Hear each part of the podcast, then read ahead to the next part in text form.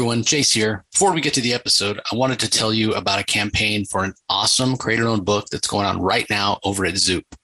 Axe Wielder John is the story of a savage journey into the heart of a man driven mad by love, by hate, by power, as he is hounded by hordes of relentless enemies who will stop at nothing to reclaim what John has stolen.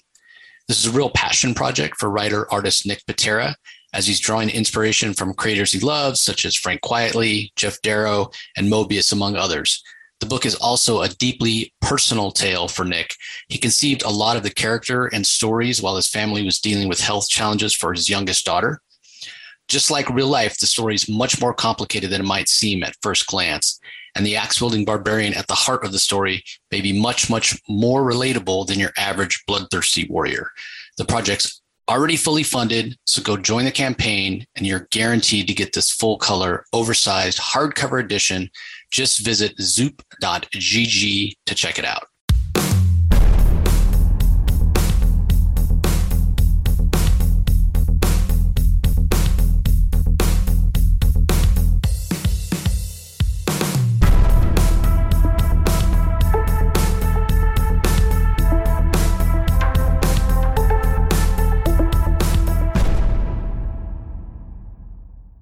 Hello, everybody. Welcome to another episode of The Comic Source. I'm your host, Jace. And this is Jay. And apologies, I know the sound quality is not up to our usual standards, but I am recording from the road once again. Didn't want to miss another New Comics Wednesday. Um, I'm still going to put one out for last Wednesday with my thoughts on the books. Um, it's going to be obviously a week late, but just for posterity's sake, I want to have it out there, you know, for historical purposes. Um, so obviously, I didn't want to miss another one uh, and let you guys down two weeks in a row. Hope everybody got a chance to check out the DC Spotlight. Uh, last week's DC Spotlight, Rocky had to run solo, but was able to connect with him this week. Thank God this is my last week on the road. Uh, I'm so tired of all this travel, tired in general, and just tired of all this travel, um, and ready to be back with my normal setup. So, that being said, it's a huge week, huge. Uh, we're going to cover 18 books. We're going to go super fast. The other thing that's crazy, I'm going to get back in Phoenix just in time to turn around and go to Phoenix Comic Comic Fest, I think is what they call it now. But it's a bit of a down year for the show, um, just in terms of there's not really many guests coming. There's there's a lot of shows coming back, big shows, um, and three of them happen to fall on next weekend. MegaCon just finished, and there's shows overseas, so yeah, there's not some, there's not really some any big comic names that I'm excited to see, but I'm I'm excited to do some shopping. Actually, it's probably the thing I look forward to the most at the show, and I'll you know I'll check it out and we'll see how it goes. So uh, again, if you're looking for the DC books with spoilers, we talk about them on the DC Spotlight. So go listen to that episode from yesterday. That being said, we're going to dive in because, as I said, there are a, a ton of books and Jay's going to kick it off with Step by Bloody Step. This is uh, from a story by Si Spurrier. Matías Bergara does the artwork, Matheus Lopes on colors. And there's not really, really a letterer because there's not really any words. so, uh, what do you think, Jay? Is this book still scratching your itch with the fourth issue here? Oh yeah, it's uh, the art. The, the art is beautiful. I mean, um, I'm just it's very detailed and it tells a story. So even without the words, you kind of know what's going on. Um, I think this is the last in the well, no, I think there's one more, right? There's one more issue coming out, I think. I can't remember, but it's great because uh, from the last issue, um, there's no words again, but we know that uh, the the main character, the little girl, was betrayed by the king or the ruler, and her guardian uh, in the armor was destroyed. So that's how this issue starts off with you know a, a heartbroken girl, you know, without her uh, her companion. But um, the story has to continue for her, so she's kind of banned from the village, uh, from what I can take, and she takes a piece of the armor. She goes on continuing the mission she has to do. When she gets to where she has to get to, that's where I think people could read it and kind of get uh, maybe a different view of what's going on with the story. But it's just really, really cool. I don't want to give it away, but just the storytelling and the art of when she gets there, what the purpose of her getting there was and what the, the cycle means. It's just really, really great. And I think the next issue is supposed to be the awakening. Uh, the girl awakes. So now that she knows the truth about her past and who she is, we get to more in the next issue. But it's really great, and this is my book of the week because uh, I was looking forward to this issue, and now I'm really looking forward to the next issue. Yeah, and again, I, I just I want to read it. I've heard nothing but good things, but again, just I've said it many times.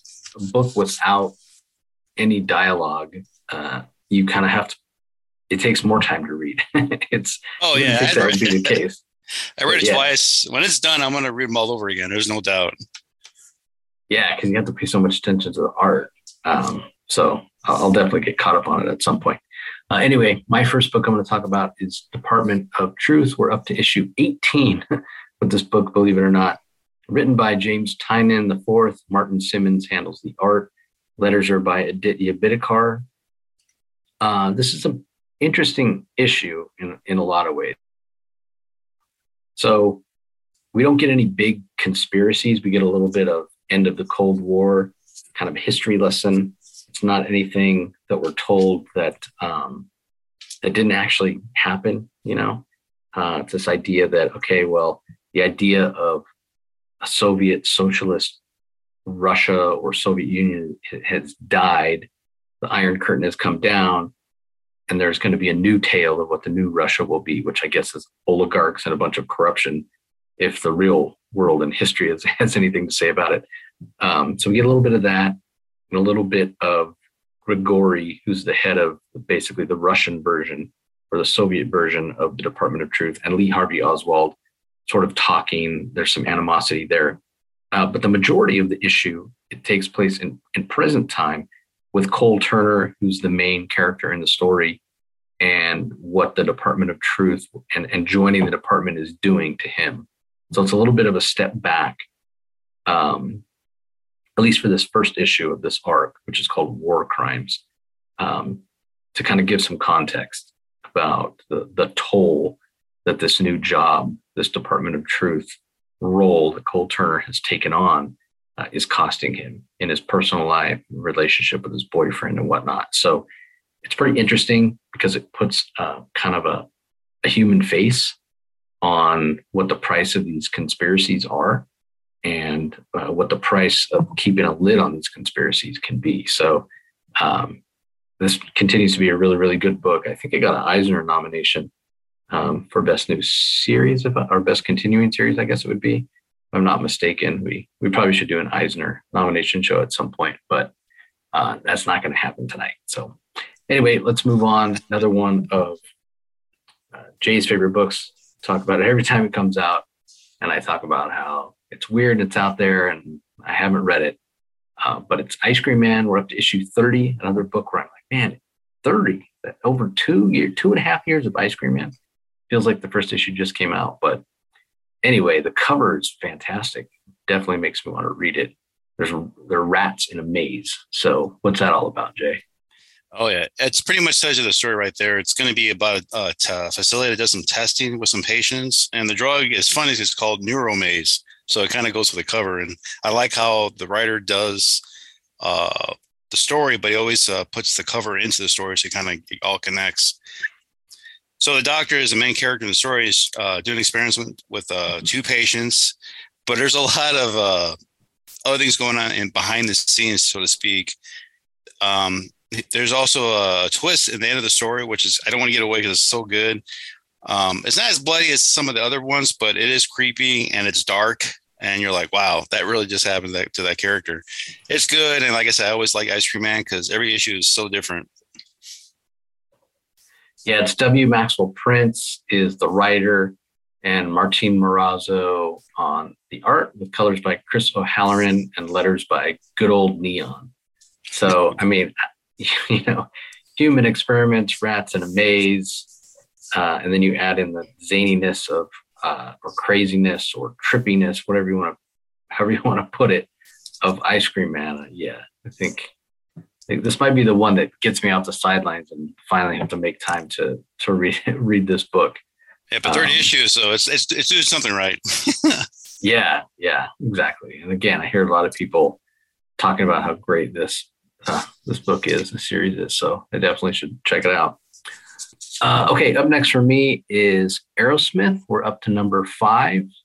Um, written by Kurt Busiek, art by Carlos Pacheco, inks by Jose Rafael Fonteriz, colors by Jose Villarrubia, Comicraft's Tyler Smith and Jimmy Betancourt handle the letters and the design. Um, man, I really love this this latest volume of Arrowsmith Behind Enemy Lines, where Fletcher Arrowsmith has allowed himself to be captured so he could help rescue this member of uh, the British royalty, although they don't call it Britain, it's called Albion. Um, because this world of Arrowsmith that Busiek and Pacheco have created here is, sort of a mix of our real world, but with a lot of fantasy. Um, so instead of the United States of America, it's the United States of, of Columbia, as in Columbus, because he discovered America. Discovered, I'll put that in quotes.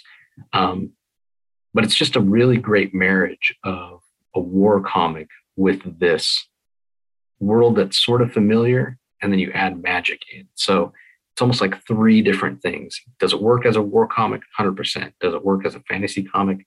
100%. Does it work as uh, kind of an alternate history story? Yes, it works that way as well. So if you like one of those, you'll probably be interested enough. One of those genres, you'll probably be interested enough to, to read it. If you like two of those genres, you'll probably really dig it. And if you like all three, then you better be reading the book. There's no reason not to. Um, the Pacheco art is is wonderful, just like the balance of those three things. Pacheco's art really balances uh, almost a photorealistic style with these um, really awesome depictions of magic, and then uh, the the color work. It's a little muted, which I think typically works pretty well for a book where it's you know it's supposedly taking place in quote unquote the real world as opposed to a, a book where it's really primary colors. I always talk about that working really well in a traditional superhero book. So uh, really digging arrowsmith and i bought the first volume. I'd never read the first volume of arrowsmith i bought it uh, in trade but uh, i haven't even unboxed it yet actually. I have so many things that i haven't unboxed. I've been thinking about doing an unboxing video on my youtube channel because I I'm not exaggerating. I have probably like 50 packages um, to open that I just haven't had time to. Uh, anyway, uh, let's move on. This is another book that uh, we covered the first one, and I really wanted to talk about the second one um, because there's t- a ton of stories in here. Uh, it's Image's 30th anniversary anthology, and again, a lot of these are part twos of uh, of series or stories that we got already got part one of in the first anthology issue. But again, I just I ran out of time. So let's see, we've got three, six, nine, 11 part twos uh, of stories. But uh, I know you got a chance to uh, to read it, Jay. Any that stood out for you? Well, of course, I'm a I guess I'm going to play favorites. I like the Blizzard because I like the artist and I like the writer Geoff Johns. That's uh, really good. Um, I, when I first read it, I thought uh, the Blizzard there was no i didn't understand the first story because talking about the blizzard but there was no snow but now we're getting it. So but it's really good. Uh, there's a little uh, some of the panels are kind of a twist. It's short but i like that because it leaves the wanting more. So it's like ah where's the next issue coming out? That one stood out. Uh, of course ice cream man was pretty fun because they have a little story in there. It was fun. Uh, gospel for the new uh, century was really good. I like that one a lot. Uh red stitches was uh, i think that's the one that was a little bit dark and then the last one, the uh, Billy uh, Dogma, that's really good. Um, because it's just black and white, uh, that last one, but it's so well put together. And the story is, uh, I, I want to know more about the character of the story because she's a bad guy, you know, a bad guy. It's a female, but it's like, but she's giving a little bit of her story in this, like her backstory. You're like, oh, but she doesn't finish it. So I was like, oh, I got to wait for the next issue. But uh, surprisingly, it's been worth picking up because of the, some of the stories in there. So it's really great. Yeah, I'm disappointed that I didn't read it in time to talk about any of the stories. Um, I literally I thought I had read it, and then right when we started, I realized as I was opening up all the books to give credits, I'm like, oh man, I didn't read that one. No time now to read ten stories. I mean, because that's the thing. It's a it's a big book. Oh yeah, um, definitely. It's like 16 yeah, pages. Yeah, yeah, yeah. But it's pages. it's worth your money if you're like an image fan and you like some of these uh, artists and writers and some of the characters. It's definitely worth picking up. Yeah, I, I'm, I'm definitely. I mean, there's no way I'm reading it tonight because I'm falling No, asleep no. already. No, I see it. But yeah, I'm uh, I'm definitely reading it tomorrow for sure. Uh, okay, next book I want to talk about real briefly is Captain Carter. We're up to issue number three on this. Jamie McKelvie is the writer. Marika Cresta handles the art. Matt Milla on colors. Clayton Cowles on letters. Um, I'm not super familiar with Captain Carter. Um, I guess most people know her from the MCU, or I think she had her own Marvel TV show at one point. But uh, and we're getting some awesome, awesome Jamie McKelvie colors uh, covers. Rather, I wish he was drawing the interiors, but I understand why he's not because he's not the fastest artist, and they want this to come out on time. That being said, bringing her into the modern day, I think, is working really well. There's a cliche aspect to the story about the whole kind of fish out of water thing, you know, just like when they brought Steve Rogers in the MCU forward in time. Um, but it, it's working really well. And what I like is they don't, they're not playing it like, oh, she's not picking up on things that are going on around her because she's a woman or, or anything like that. Like McKelvie's doing a really good job of making her come across as a very smart and capable um, hero and uh, you know fully fleshed out and realized person. And if there's any sort of downfall or things that she's not catching, it 100% has to do with the fact that you know she's missed the last 40, 50 years of of life, basically, of the world. So uh, I like that he's not kind of dumbing it down or you know making her anything less than what she is. And if we can't have Jamie McKelvie art, at least we're getting really great action oriented art from Marika Cresta. I think she's doing a fantastic job. So again, not super familiar with with Peggy Carter, so I can't say how authentic the voice is in terms of the scripting, but I'm really enjoying it. Um, and again, this is not really a character that I was that invested in, and so you know I was going to read the first issue and just kind of be like done with it. But each issue has gotten subsequently better, so uh, I, I am enjoying it. I do recommend it.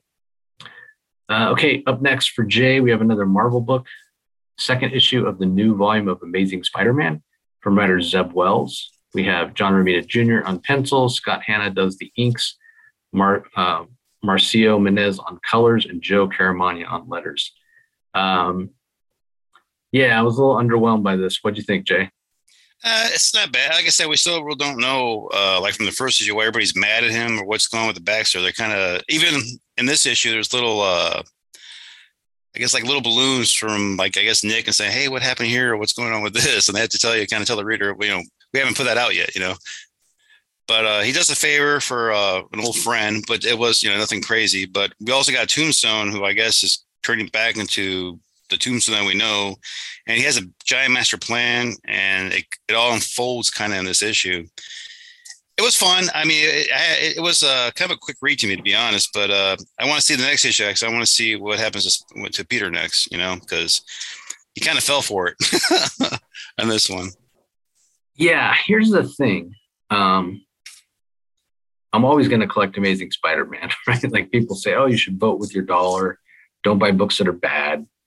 Don't buy books that you don't like. I, you know, I kept buying Superman and Action Comics, even though I didn't like what Bendis was doing, because I have my runs, I have my collection. I don't want to stop. You know, Exactly. same thing with yeah, same thing with Amazing Spider-Man. All throughout the Nick Spencer run, you know, maybe 10 issues into it, I really didn't enjoy it that much. And it just it got super repetitive and it just dragged Yeah. out that kindred storyline so long. But I kept buying it because, you know, It's just- it's Spider-Man. Spider-Man. Yeah, Yeah. rebuilt my Amazing Spider-Man run. I don't want to end it.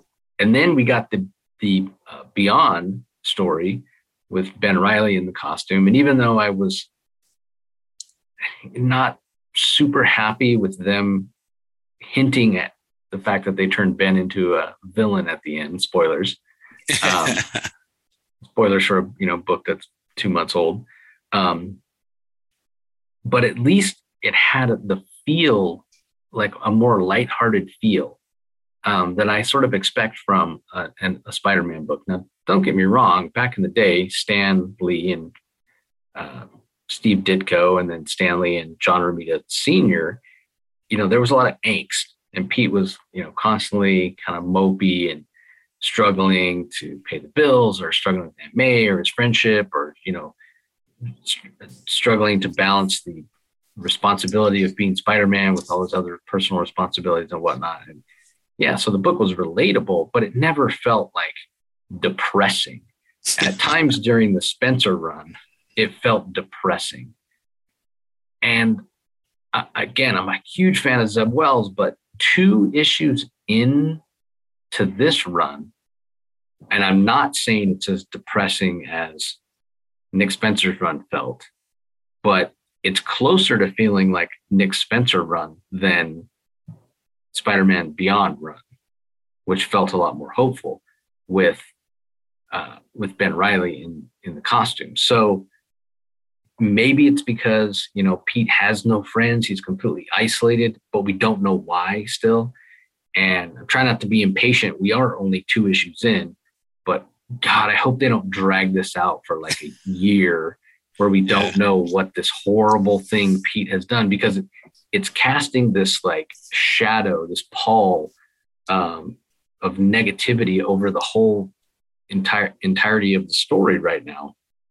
Because we don't know what it is and you know mary jane has moved on and apparently is a stepmom now or or at least you know kind of this mother figure to this guy. I don't think she's married so stepmom's the wrong term but you know she's a mother figure for this guy she's dating aunt may's mad at him fantastic four is mad at like yeah it's making it's bumming me out man i don't want to be bummed out when i'm reading amazing spider-man so yeah um, i'm ready for it to be a little more upbeat. Like, don't get me wrong, Pete's got to go through his struggles, but God, don't drag it out, please, Zeb Wells.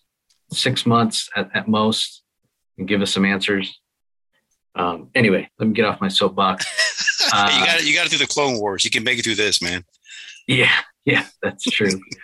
uh, all right, next book I'm going to talk about Image Book, uh, Bloodstained Teeth number two, story and creator by uh, Christian Ward, art and co-creator Patrick Reynolds colors by Heather Moore, letters by Hassan Otsmane-Elhaou.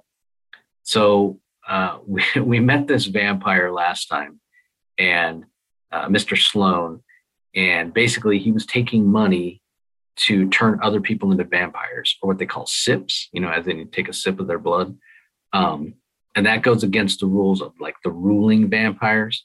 And these these quote unquote sips, uh, if you're not born a vampire, you don't have the power, the ability to turn other people.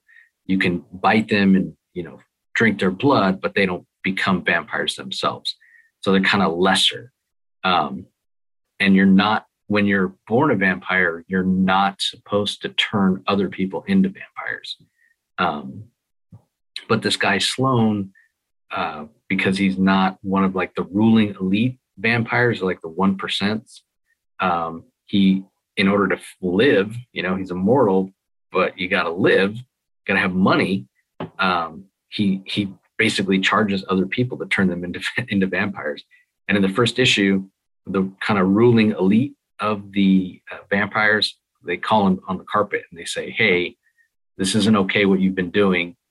And they basically tell him, "You need to go out and hunt down all the sips that you've created and kill them." Um, or we're going to kill you. So, it, yeah, it's uh, it's very much a metaphor in a lot of ways. And if you listen to the interview I did with Christian Ward about how the one percent really are, are feeding on our um, existence in a lot of ways, on our quote unquote life force. Um, you know, we're we're spending money on Amazon, we're buying this and that and the other thing, and we're we're enriching, and the rich are getting richer off of kind of our backs. And this is this story is very much an analog for that. Uh, so it's really interesting if you want to dive down to that level.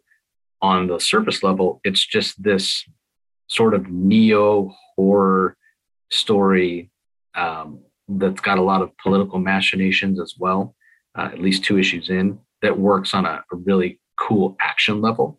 And the art is amazing. So, very visceral, sort of scritchy, sketchy line work from Patrick Reynolds, and then super over the top colors from Heather Moore. Like it's completely colored in this psychedelic way that gives the line work like really big impact.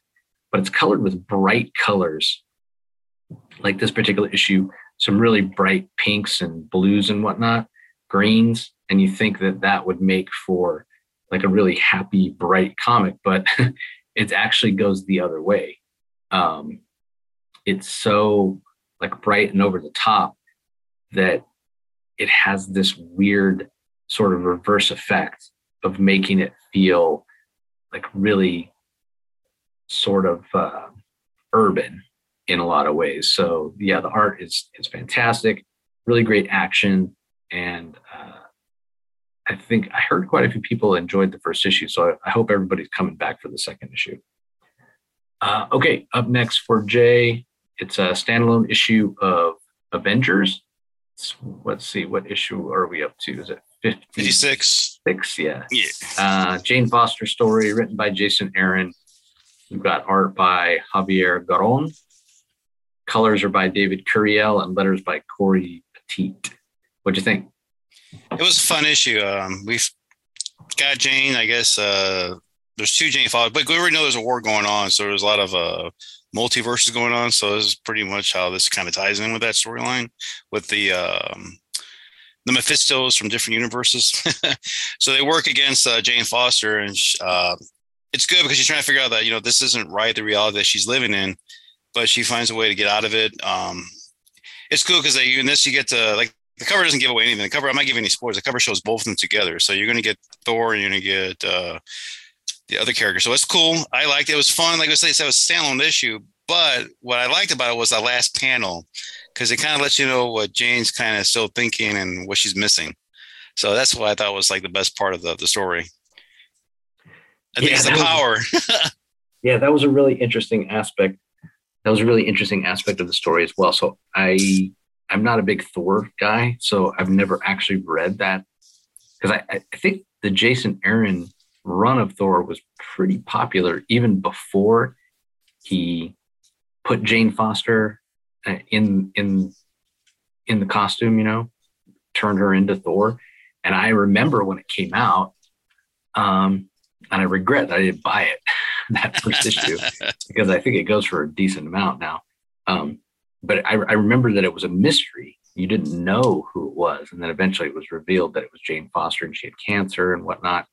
Um, but the other thing I remember a lot of people talking about was it was the first time in a long time that comic book had had thought balloons because he he he chose to do it that way to not you know use captions because he didn't want to give away who it was but he wanted some uh, insight into the character to come across to the reader so it's pretty interesting so and I never really thought I would be interested. Like I heard it was Jane Foster. I'm like, okay, whatever. You know, again, not, not really that interested in, in the Thor corner of the, the Marvel universe. But reading this story and hearing these two Janes interact and talk about all the other Janes like this army of Janes or whatnot is was pretty interesting. Um, I really liked it. And then yeah, like you said, the little hook at the end was fun as well. So cool to get a, a standalone spotlight story in Avengers about Jane Foster. Uh, okay, up next for me is Devil's Reign Omega. There's actually three stories in here. The main story is called Fall and Rise by Chip Zdarsky. Art is by Rafael de Latorre. Colors by Federico Blee. Letters by Clayton Cowles. Um, and that's sort of the one that, that ties up some loose ends.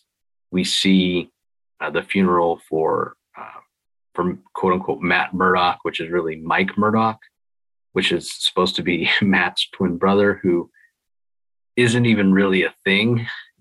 It, it's super complicated. And I'm not going to get into it, but yeah, he got killed by the kingpin, sort of. Um, and they have a funeral for him, sort of. Uh, so, and, and, it ties up some stuff with uh, the Thunderbolts and Luke Cage having won the election to be mayor of New York City and all that.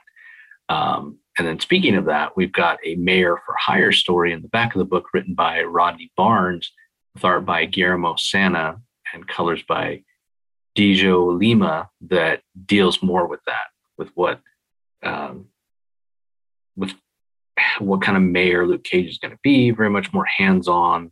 Uh, it looks like than than the Kingpin was, but obviously hands-on in terms of going out there and fighting crime on the streets and being heroic and trying to be a force for good. And then we've got Cleaning House, that's written by Jim Zub. Art is by Luciano Vecchio. Colors by Carlos Lopez and Javi Tartaglia, with letters by Joe Sabina and uh, Sabino. And that is nothing but a prelude to the Thunderbolt series that's coming up later on, which is perfectly fine. I love that it's a prelude to that because I'm really looking forward to that Thunderbolts series from Jim Zub. And Jim came on and talked about it a couple months ago. So really looking forward to that. If you're not familiar with the Thunderbolts, it's it's definitely a good primer for that. It kind of explains how the Thunderbolts started out as um, Baron Zemo and the Masters of Evil trying to trick people into thinking that they were good, and then some of those villains realized they liked being heroes, and then Hawkeye tried to um, try to lead them after Zemo left, and uh, so there's there's definitely history there, uh, and it does tie in with very well, not only as a prelude to Thunderbolts, but also what's going on with Devil's Reign Omega, and that's why it's in here because Kingpin obviously, when he outlawed vigilantism in New York City, he he put together a team of Thunderbolts uh, of villains and gave them authority as Thunderbolts to go out and arrest heroes. So it's all sort of intermixed and intertwined. So um, it's a it, the, none of the stories are really full length because it's only 34 pages. Um, and the first story is a little bit longer. So, uh, but you get you get decent chunks uh, of each particular story. So, uh, all right. Up next for Jay, we've got Hulk number seven. This is Hulk versus Thor: Banner of War, part three of five. Written by Donny Cates. Art is by Martin Coccolo colors by Matt Wilson, and letters by Cory Petit. What do you think? It's fun. It's like I said, you got to read the the other ones, I guess, before you read this, because it kind of, if you don't, you'd be kind of lost of what's going on. Because you got Iron Man involved, you got Thor involved. Um, this was pretty fun because you got a lot of uh, destruction going on, but you got Hawk being, you know, the Hawk, but uh, also you got Banner in the background trying to like talk the Hawk down. But of course, that's never going to work because he's in a rampage move right now. But uh, I guess this inter- I guess it kind of goes with uh, what happened to the previous issues with the Hulk. I guess uh, he shows some of his new abilities he has, and he kind of goes, uh, kind of explodes. I guess you can say.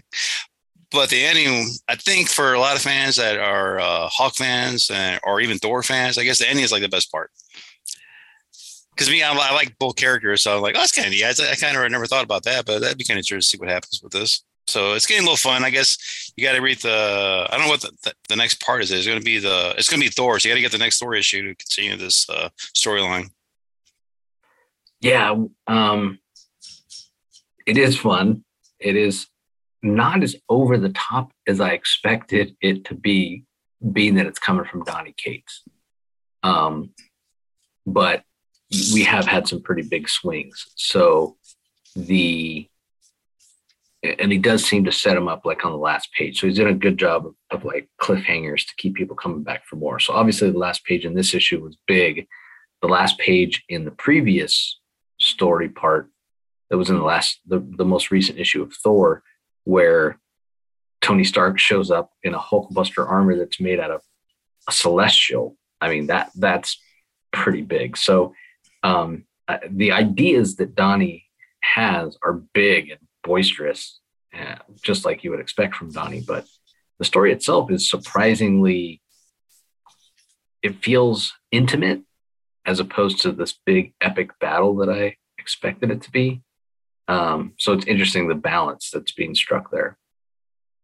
Well, I like uh, that because we always get Thor and Hawk. It's like the first time they ever fought. I mean, it's like what the umpteenth time they fought. Yeah. So you got to kind of change it up some. Yeah, he's definitely bringing in some new ideas. Uh, okay, up next for me is Newburn number seven from writer Chip Zdarsky, co creator and artist Jacob Phillips. Um, last issue, we got a, a, bunch of background into Emily, New, Newburn's um, newfound partner. And we learned some things about her past, why she was running long cons and didn't become a police officer and all that sort of stuff. Uh, and it was all sort of told in, in flashback.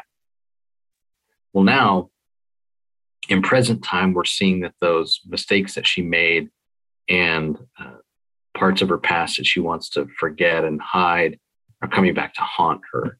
Um, it's going to be interesting to see if Newburn has loyalty for her, especially because he hasn't known her that long. He clearly respects her mind and her intelligence, her ability to help him do his job. But, you know, how far does that go in terms of, you know, is he willing to to sacrifice himself or risk himself or any of that for this woman that he he barely knows? That, that's what's really really interesting to me. So uh, this continues to be a great crime noir series. Um, the Jacob Phillips art is is usually pretty solid. Um, it feels like this issue it was maybe just rushed the tiniest bit because it, it just didn't feel the art didn't feel quite as polished as it has in the past. Um, but I'm I'm being really nitpicky because the storytelling is great in the art, and the backup story um, continues to be really really good as well. Uh, Zdarsky's always giving room uh, to up and coming comic creators to uh, tell their crime noir stories, and and it's very compelling. The backup story that's being told currently about this girl who is investigating the murder of her best friend. They're they're both in high school, and she's very frustrated. She's very intelligent, and she's very frustrated that the police don't seem to be doing anything in her eyes. And uh, she ends up uncovering some clues on her own, and eventually convinces a detective to take a deeper look. So that's where we are in that story. And uh, again, it's it feels very um, very intimate. So it works on that level. Uh, okay, up next for Jay is Punisher, up to issue three of this. It's written by Jason Aaron. We have art by Jesus Saiz and Paul Azaceta. Colors are by Dave Stewart and letters by Cory Petit this was a pretty interesting issue. What did you think? It was good. Um, actually, it was great because I guess you get uh, no spoiler because I think it's out there everywhere on the website, anywhere you go online. But we got to look at uh, Frank Castle's first kill. So I guess prospectors and my uh, my little flippers out there will probably try to gobble this up just in case it ever gets big. But uh, Punisher leads uh, the hand uh, against Hydra. That's how it starts off, and it's uh, it's not uh like a black label or anything like that, but it's pretty it's pretty bloody in in these uh these Punisher series so far. And I, like that because that's Punisher being Punisher. He knows who he's got to go after. You know who's leading there. We know it's you know Ares because from last issue we saw that was Ares. No no secret there. Ares leading um, Hydra and he's making all these weapons. But somehow uh, Frank is kind of derailed from going to like the main charge on this uh, battle. The, the the the thing I, you take away from this was the the very end because it's like uh, he's got his wife now, but his wife uh, has issues because you know she's back from the dead, but you know her memories, you know, there's issues going with the memory and everything else. But the end panel was the best. You're like, oh, is he gonna? What's he got to do for the next step that he wants? You know. Yeah, but I do like the concept of yeah, I do like the concept of him being the hand because I mean, well, yeah, who else knows how to kill? But like I said, you get a look at his first kill, and it's kind of surprising you know what he what he did for his first kill is like okay he's always been the punisher. Yeah that was surprising to me as well. Um and it's also surprising to me how fast paced this story is. Like there's big time jumps uh, at various parts and flashbacks. So yeah, oh yeah. it, it this definitely from jason aaron this feels like a story that has a beginning middle and end. And uh, this isn't something he's you know just planning out indefinitely because it feels like he would be taking his time a little bit more. Um, but if you're a Punisher fan, I bet you're you're digging it. Uh, okay, up next for me is Rogue Sun number four. This is from writer Ryan Parrott. Abel is the artist, Chris O'Halloran on colors, Becca Carey on letters. Um, I don't know what else to say about this book that I haven't said before. It it balances uh, family feel, family politics with superhero action really, really well. This is another story that feels very intimate and personal and, and relatable. Uh, it's in the massive verse uh, that kind of the image corner uh, of their superhero universe, uh, along with Radiant Black and Radiant Red. So, uh, really enjoying what's going on here. Everything has been super tight in terms of the plot so far from Ryan Parrott. Um, and so we haven't gotten a whole lot of uh, context for the scope of how big the story might get. Um, Dylan, the, the main character who inherited the the artifact that allows him to be Rogue Sun from his father, the previous Rogue Sun, um, you know, he, he's acting like a superhero and, and doing these heroic acts just to basically solve his father's murder so his father will stop haunting him basically. And he can stop being rogue sun. He doesn't want anything to do with his estranged father's family or the powers uh, of rogue sun or, or any of that at least not at this point. So what's the end game here? Um, you know what's the journey? Because dylan is not who you normally would think of as a you know a heroic character that would be the protagonist of the story he's a bully. He's you know he's had his own trauma that he's gone through and he kind of manifests that by taking it out on other people and looks for the easy way out and what have you. Like he doesn't have the traditional traits of a superhero. So it's nice to see that trope sort of flipped on its head from from ryan parrott. And the art by abel and the colors by chris o'halloran are, are fantastic. Like rogue sun's costume design is amazing. So i'm a big fan of the series. Big fan of ryan parrott. Like if you haven't read stuff uh, any of the stuff that he's done man you're missing out uh, okay, up next for Jay is Moon Knight. We're up to issue number 11 already. Uh, it's from writer Jed MacKay. Art is by Alessandro Cappuccio. Colors by Rachelle Rosenberg and letters by Cory Petit. What do you think of this one, Jay? I liked it. Like from last issue, we know that it was he thought he was talking to his doctor. We know that was uh, it was a what was the what's he called uh, the Wax Man. So in this issue, we got uh, Moon Knight along with Tigra and the recently escaped uh, Winter to help out to uh, kind of put things right. He's trying to save, uh, rescue his Doctor Sturman. That's the whole issue, the whole concept of this issue. It's fun. Um, we find out how crazy and manipulative Zodiac really is in this issue. But in order to fix things, he's got to pay a price to like set things right. And it's it's kind of fast paced, but it's so good. I like this issue a lot because um, the way he talks to uh, uh, Moon Knight that you know he's not the the true Moon Knight yet, and he's just trying to push him to his limit to be you know the real Moon Knight, which is kind of interesting. You're like, what? But I guess we'll see what happens. But uh, it's good, and um, I guess the next one should be a big uh, giant uh, battle. I guess. yeah, it, it, definitely like like we had Jed MacKay on the show not too long ago.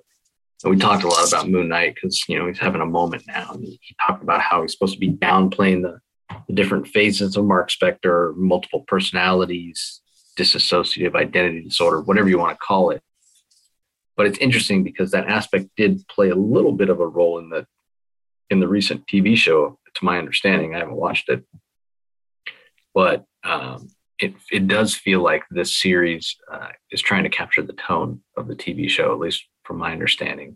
And I think he's doing a pretty good job of it. So, uh, okay, up next for me is Spectro.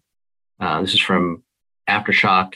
Everything in here writer, artist, colors, letters it's all by Wando.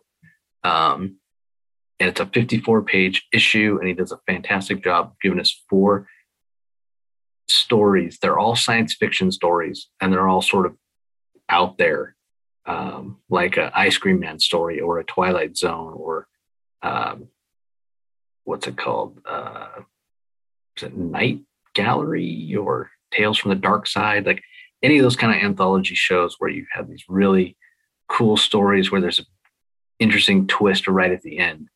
Um, he does a fantastic job. These are really fun stories that that make you think or make you cringe. Um, the art is fantastic. I've always been a fan of his line work. He does a great job coloring his own stuff here. Yeah, big fan. And again, four different stories, and they all have that commonality of um, of having that that science fiction theme.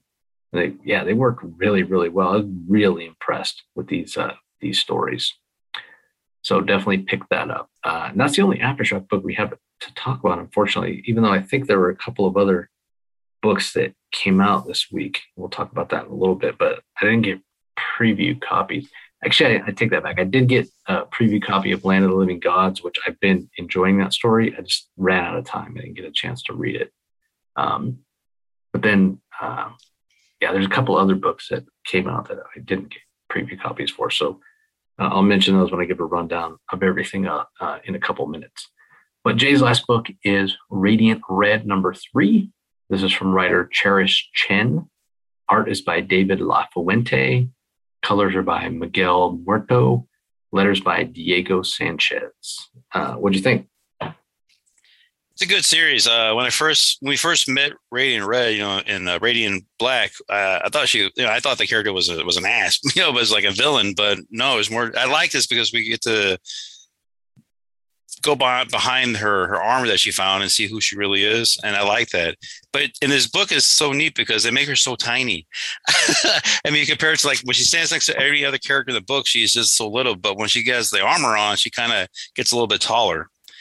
Um, she has a lot going on in this issue uh, family uh, i guess marriage um, she's got to work with a new crew because she's kind of forced into it to uh, do this uh, heist so she meets everybody in the crew and they're uh, going through it and training and stuff. But there's some chemistry going on there too, which is kind of like, okay, I think she's got too much going on. So she asks for help from uh, another uh, hero that kind of shows up, which is kind of funny because we get a guest appearance there. I won't say who helps her out, who she talks to, but it's it's fun. Um, I like the series. Like I said, it's really fun. I want to see what's going to happen next to the character. Um, but also to put a point is there was a reporter that's kind of like zoning in on who Radiant Red is. So that's how it kind of leaves me with the cliffhangers. You're like, oh, do they actually know or they don't know? Yeah, there's only two issues left too. Um, but it's interesting because you see start to see some parallels between Radiant Red and Radiant Black in terms of you know learning how to use their powers, trying to figure out where their powers come from. Is is the, the the giant robot going to show up in Radiant Red as well, like it did in Radiant Black. So just little reminders that they're they're closely tied together. Uh, okay, my last book I'm going to talk about in detail is Stillwater. This is issue number 13. I think we're getting close to the end here. It's from writer co-creator Chip Zdarsky and artist co-creator Ramon K. Perez. Mike Spicer does the colors, Russ Wooten on letters. Um, yeah, action is ratcheting up. The tension is ratcheting up. You can feel something big is about to happen. Um, and it was like a holy crap moment a couple of issues ago when uh, something happened that fundamentally changes your belief uh, in how the rules work, if they are rules. You know, people, uh, if you're not familiar with Stillwater, people in the town of Stillwater can't be killed if you're shot or killed or injured inside city limits, um, you just start healing. You can even regrow back limbs, and yeah, it's crazy. But if you go outside the town limits, that you know that's not the case, um, or so we thought. But uh, yeah, there's big plans, big doings, fantastic cliffhanger in this one, and uh, I, I have no idea how this thing's going to end. Absolutely none. Which I I love that I love that it's a, a really interesting idea um, that's completely unpredictable with with what Zdarsky and um, and Perez are doing. I have no idea which way it's going to go. Uh, you know, it's not the most original idea in terms of you know the fountain of youth or a town where people you know live forever. I think there was a Twilight Zone episode that did something similar, but um, not the way that Zdarsky and Perez are doing it in terms of the, the politics involved. So it's another book I really, really uh, enjoy and highly recommend. So, uh, all right, let me give a rundown on some of the other books that are out there. Um, from Aftershock, like I mentioned, Lands of the Living Gods number four is out. Naughty List number two is listed on my list, but I certainly didn't get a, a preview copy because I would have devoured it because Jay and I both picked that for Book of the Week Naughty List yeah. number one when it came out. Uh, it's so fun. Uh, and then we also have the Search for Hu trade paperback and the Seven Swords trade paperback. And I don't even remember ever getting the final issue of Seven Swords. So I'm not not sure about that. Um, I'm gonna have to go back and look. Like, did I somehow miss that? Because uh, I really enjoyed that series. Uh, all right, from Boom, we have uh, Magic: The Gathering, The Hidden Planeswalker number two of four is out today. And we also have Something is Killing the Children, number 23, which I know uh, a lot of people really, really enjoy. Uh, don't forget, you can check out all our DC books, our thoughts on DC on uh, the DC Spotlight that came out yesterday. These are the books that we talked about. Action Comics number 1043. We have Aquaman number four, Batman Beyond the White Knight number three of eight from Sean Gordon Murphy, Batman Fortress number one of eight which was really fun. Highly recommend that. Uh, DC versus Vampires Hunters, number one, which is a one shot. Deathstroke Incorporated, number nine, which continues the Shadow War. Uh, Detective Comics, number 1060. Harley Quinn, number 15. Robin, number 14, which is another part of the Shadow War. Uh, Swamp Thing is up to issue number 13 of 16. Task Force Z is another fantastic uh, Matthew Rosenberg written series that had its eighth issue drop. Teen Titans Academy came to a close with issue number 15. And in a way, I was glad that it was put out of its misery because that, that series kind of struggled, uh, to be honest with you. Uh, over at Dark Horse, we uh, I do want to mention that Pearl, number three, the third volume of that from Michael Gaydos. And I think it's Michael Gaydos. Um, and um, Brian Michael Bendis. I know a lot of people have been big fans of that series uh, about a, a, female tattoo artist that's involved with the uh, Yakuza. So that third volume is out. Uh, new series from Dark Horse, Brian Michael Bendis. Uh, over at Image, in addition to the books that we talked about, there's a few other things that came out today that I want to mention.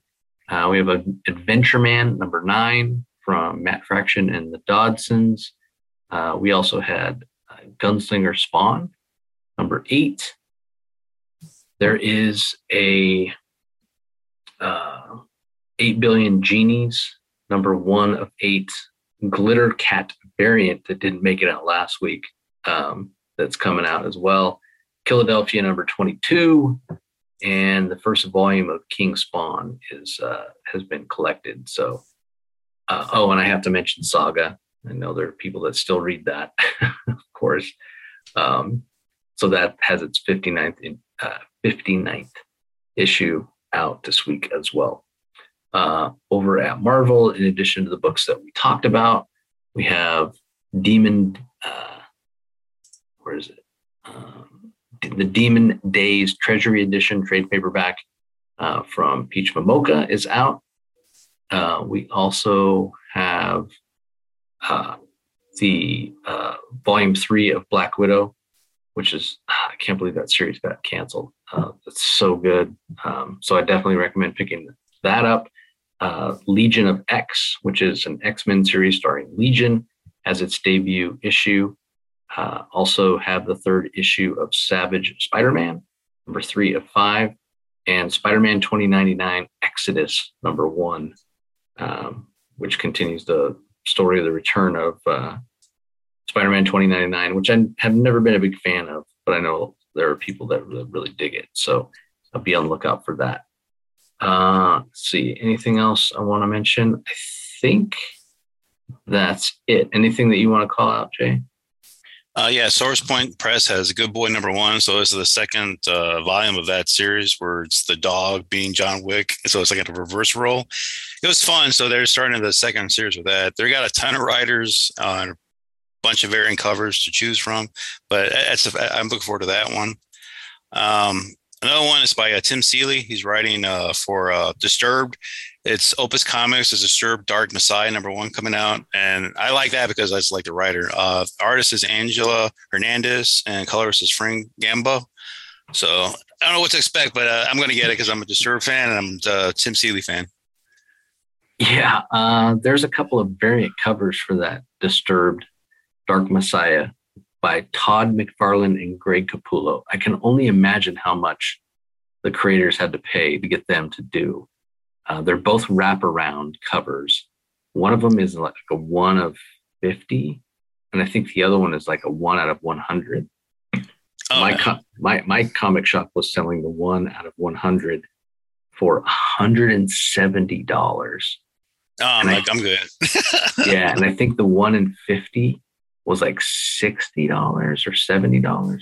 They're really cool looking covers, but man, I'm I can't spend $170 on a, a brand new, like untested comic, you know. But hey man, kudos to the people that can can, you know, shell that out and uh, make their money back. So anyway, that's going to do it for this episode. We appreciate everybody joining as always. Apologies for the crappy sound.